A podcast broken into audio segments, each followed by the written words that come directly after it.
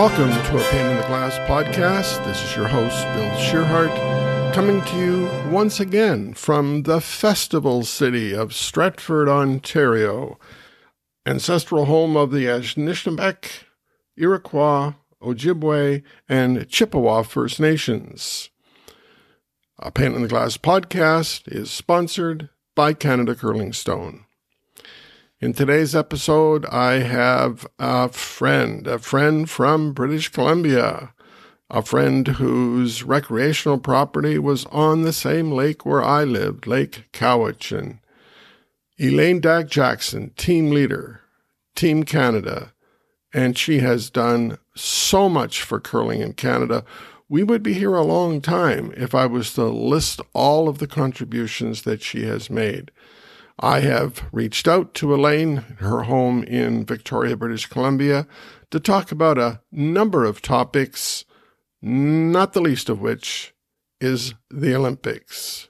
Elaine, welcome to A Pane in the Glass podcast. Every four years, there's this gathering of athletes around the world to compete in various sports. I think they call it the Olympics or something like that. and of course, it is the Olympics. I'd like you to speak first. What's involved from the time that a team's last rock comes to rest at the curling trials until they go to the Olympics and perhaps complete the competition? Describe that journey for us, please. Well, it's uh, it as you say, it, it's it's really unique. It happens to such few people. It's really difficult to prepare a team for that. But what we know is before that day that they win, we need to make sure that they feel like they are training for the Olympics long before that day. So from that day, the day that they win the trials, their life changes. Um, once you become an Olympian, you are an Olympian for the rest of your life but you have this small window of just a couple of months to do that final preparation between you know around december 1st till around february 1st when you leave to, to head to the olympics. So it's a very small window of time when you think that you've got christmas and new year in there. Uh, you have to be incredibly focused and disciplined to make all of the decisions on what you decide to do in that short period of time deliberate and meaningful and focused it can get very easy to be distracted by media and appearances and gifts and the attention of, of being an Olympian. And um, the Olympians have to learn to just really cut that all out and think, you know, this is my opportunity, you know, perhaps for the only time in my life to go compete at the Olympics.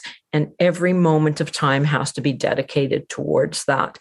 So the you know the journey might be a little bit unique but we do know that um, training is really important training on quality ice training with the entire team if possible competition you know that certainly put a big dent into this recent olympics with very limited competition because of covid which was a, a bit of an issue but you know a real balance between training competition rest, recovery, nutrition, team um, focus on having some enjoyment together. And then, of course, an appropriate amount of time dedicated to family and recharging your batteries and making sure that any additional time that you have is family focused. So, really, there's room for nothing else besides pre- preparing for the Olympics during that time.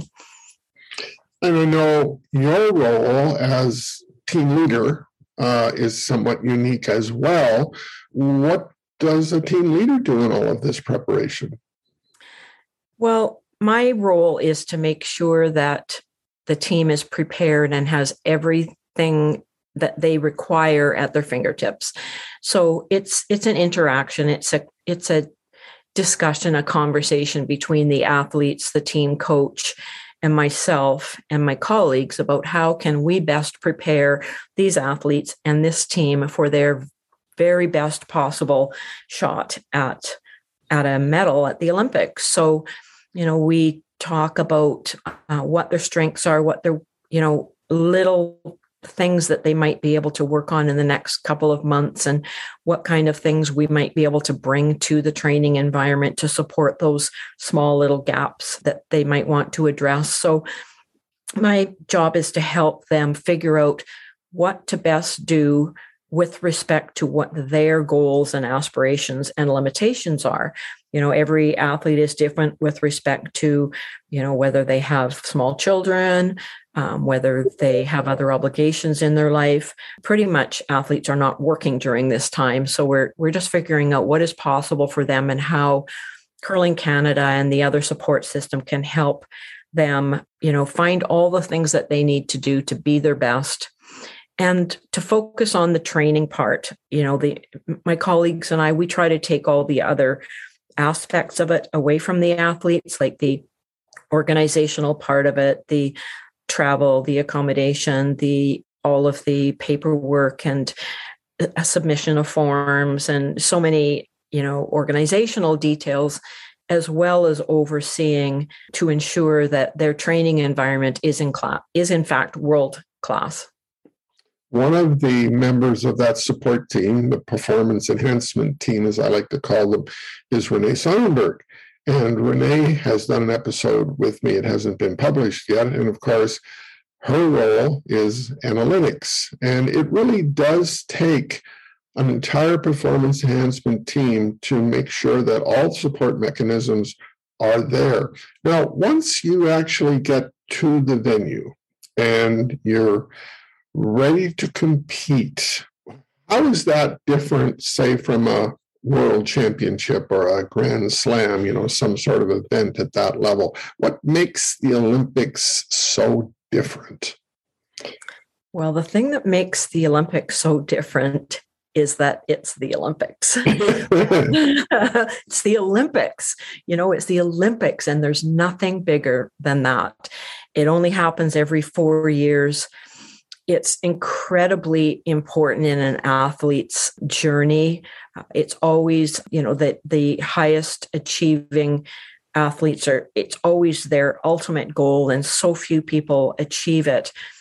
But it's really difficult to explain or describe why it's different in fact it's you know it's never really the success of the coaching team that that helps make that happen because whatever we do to help them understand what it's going to be like you know they they never really know until they get there so what we have to do is make sure that we prepare them for the kind of things that will happen when they get there to make sure that they have the skills to be able to focus and concentrate and not be distracted by the things that go on at the Olympics. You never know what they're going to be, but everything is bigger, more vivid, more complicated, more important.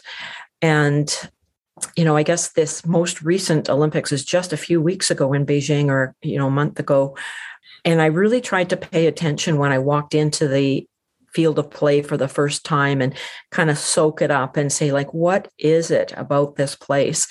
And honestly, when you walk in there, it just feels different. You can feel every person in the building is there with a little more intensity, a little more focus, a little bit more making sure they're going to bring it all, you know, today in this moment. And it just creates that feeling that is unlike any other championship. One of the uh, things, I don't like to use that word, but it's all I got right now. One of the things that we hear from Olympians is that the, the, the feeling of being part of Team Canada that it's not just the curling team, it's the hockey team, it's the it's the the, the sliders. You know, it, it's it's being part of this group of athletes representing the country, and of course, you can't duplicate that anywhere.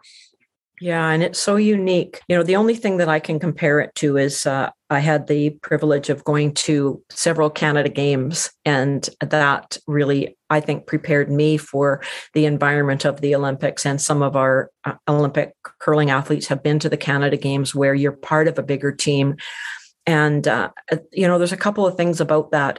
Uh, one, it, it's super fun to be part of a bigger team. You know, not only do you have your curling teammates, you have everybody. Everybody's wearing the same uniforms. When you pass each other in the village or in the cafeteria you know you wave at each other you say hi because even though you might not know who, know who they are you recognize them they're part of your team and that's super exciting. Then you know they're in the building watching you. So you know there's a real fellowship of you know who's playing today who do we need to get out and support that has an important match or game at the olympics and getting to those other sports but on the other hand um, there's the other uh, parameter where you're not just the little curling team from the Victoria Curling Club or wherever you may be from anymore. You are Team Canada. And with that, you know, becomes this whole bigger aspect of being part of something big. And, you know, that's to be celebrated, but it's also to be learned and understood how to make that a positive thing and not something that you feel like there's some sort of expectation that goes along with it. I saw the preparation part, the you know in Canada preparation part, when uh, the National Training Center program for a few years was not at the Glencoe Club in Calgary; it was at the Calgary Winter Club. And Shannon Kleibrink's team, and they were from the Winter Club, and they had won the trials and were Team Canada. And I wasn't involved, but I was right there, and I, I, you know, each day from the time that last rock came to rest at the trials until they actually left, I could not believe the distractions. Nobody was trying to distract them, of course, that wasn't the plan, but just the uh, the number of uh, requests for interviews and da da da. And I thought to myself, my goodness, these people have to prepare to play. But of course, all of those interviews and interactions with the media was very important, quite naturally. When you're actually competing at the games you know and one of the things that i said to the athletes here in stratford this weekend uh, i get a chance to speak with all of them before it starts and i say you know even though you're here playing for a national championship the ice and the rocks have no idea what this is about. You know trying to sort of normalize the situation. Um, that must be a real challenge when it's the Olympics. So, how, what what might a coach learn from with their team achieving a goal for the first time and excuse me and playing in an environment that is, they're not accustomed to? So, what are some things that you've learned from your coaching career to calm athletes down? As you say, you know, curling is the same whether you're in an Olympic uh, field of play or whether you're in a curling club field of play. And the curling ice and the curling rocks don't know where you are. You know your your performance must be the same although it's it's really difficult to take an athlete and take them from a curling club and place them in an in an olympic field of play and say just do what you normally do.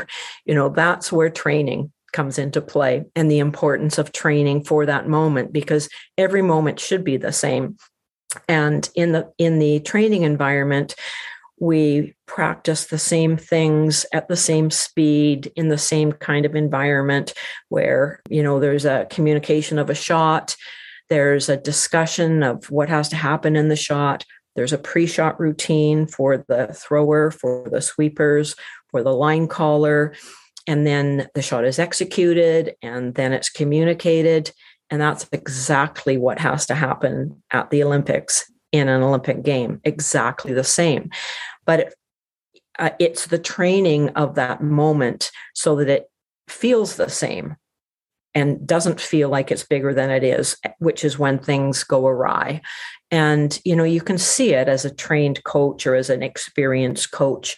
You know, you know when you watch your athletes if they look like they're comfortable, if they look like they're at ease, if they look like they do, you know, when they're at their best. And what you want to see is them looking exactly like they do all the time when they're when they're doing their best. So it's um, you know, it's reverse engineering that moment so that when they get there, it is normal. It, it's just a curling shot. And that it is really challenging because, as I said, I, I was just in Beijing and, and watching all of the different countries of the world go out there and see which ones are able to just be a team and support each other and play like they're in the regular curling rink as opposed to look like you know this game could be one of the most important games of my entire life you know so it's it's really interesting to watch those athletes and see how they do.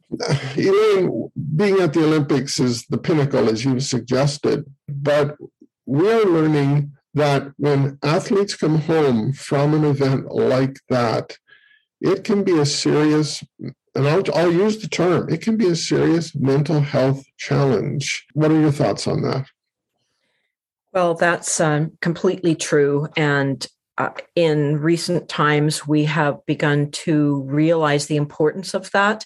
You know, many years ago, uh, I could feel those feelings coming home from important events and thinking, um, you know, why do I feel this way? Why, you know, why do I not feel like myself?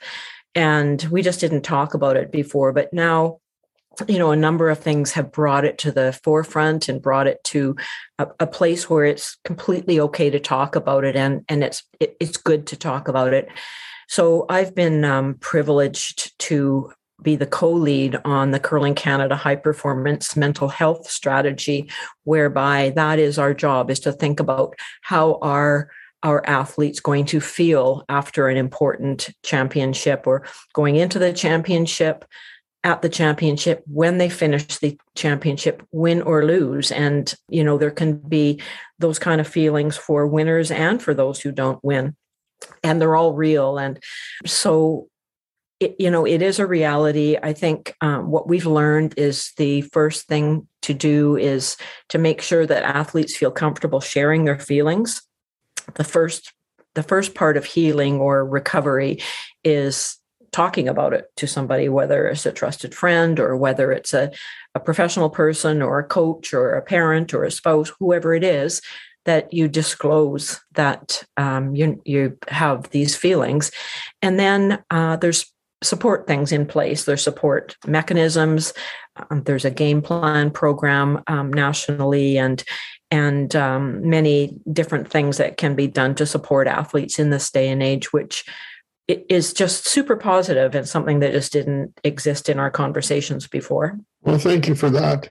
Let's move into a different a different part of your curling world.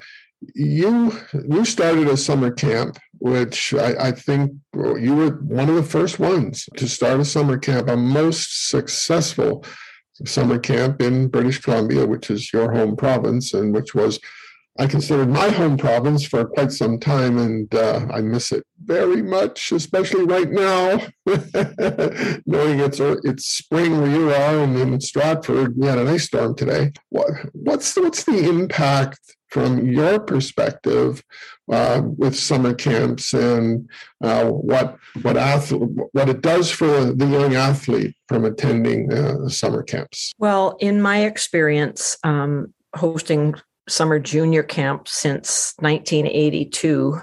Um, we don't host junior camps uh, at this moment, but for over 30 years, we hosted junior camps.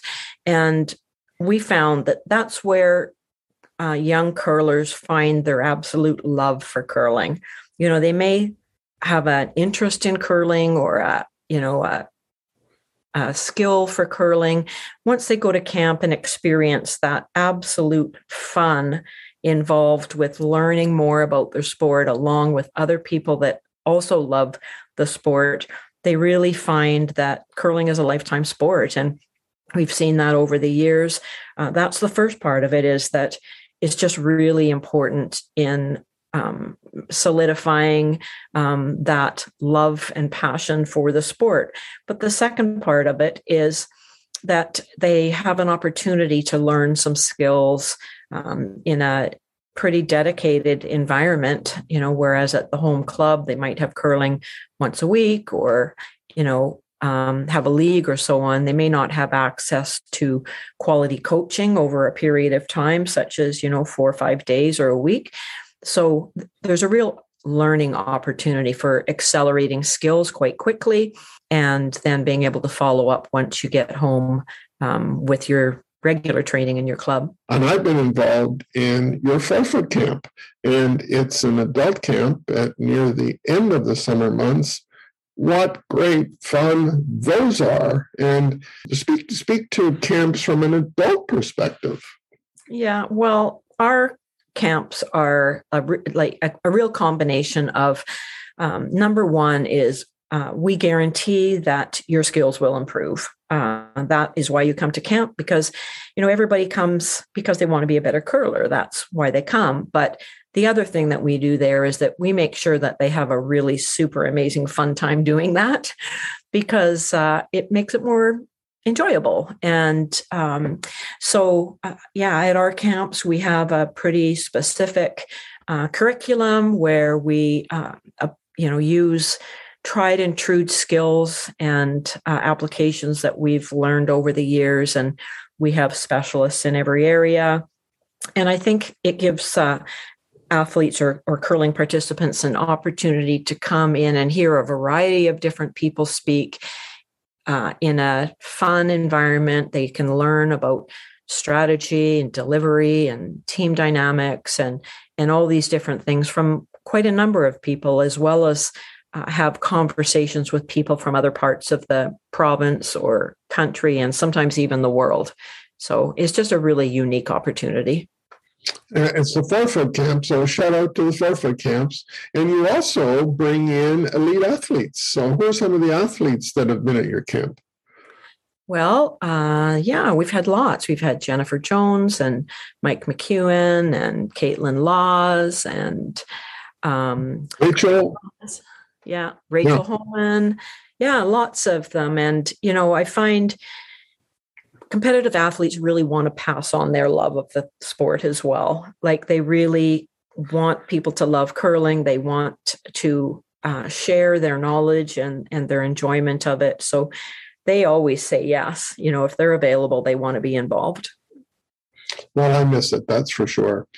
Um, last night uh, here in Stratford at the U21 Championship, uh, we have a coaches lounge. And uh, last night, Sean Turriff, who's going to take over for me as the resource coach, um, he did a session on coach care. And he made some really interesting points that you know, coaches have to go through the roller coaster of emotions just as you know, right up there with the athletes. And of course, as coaches, we're very concerned about how our athletes are able to deal with that range of motions, emotions. And then, of course, he said, but who looks after us?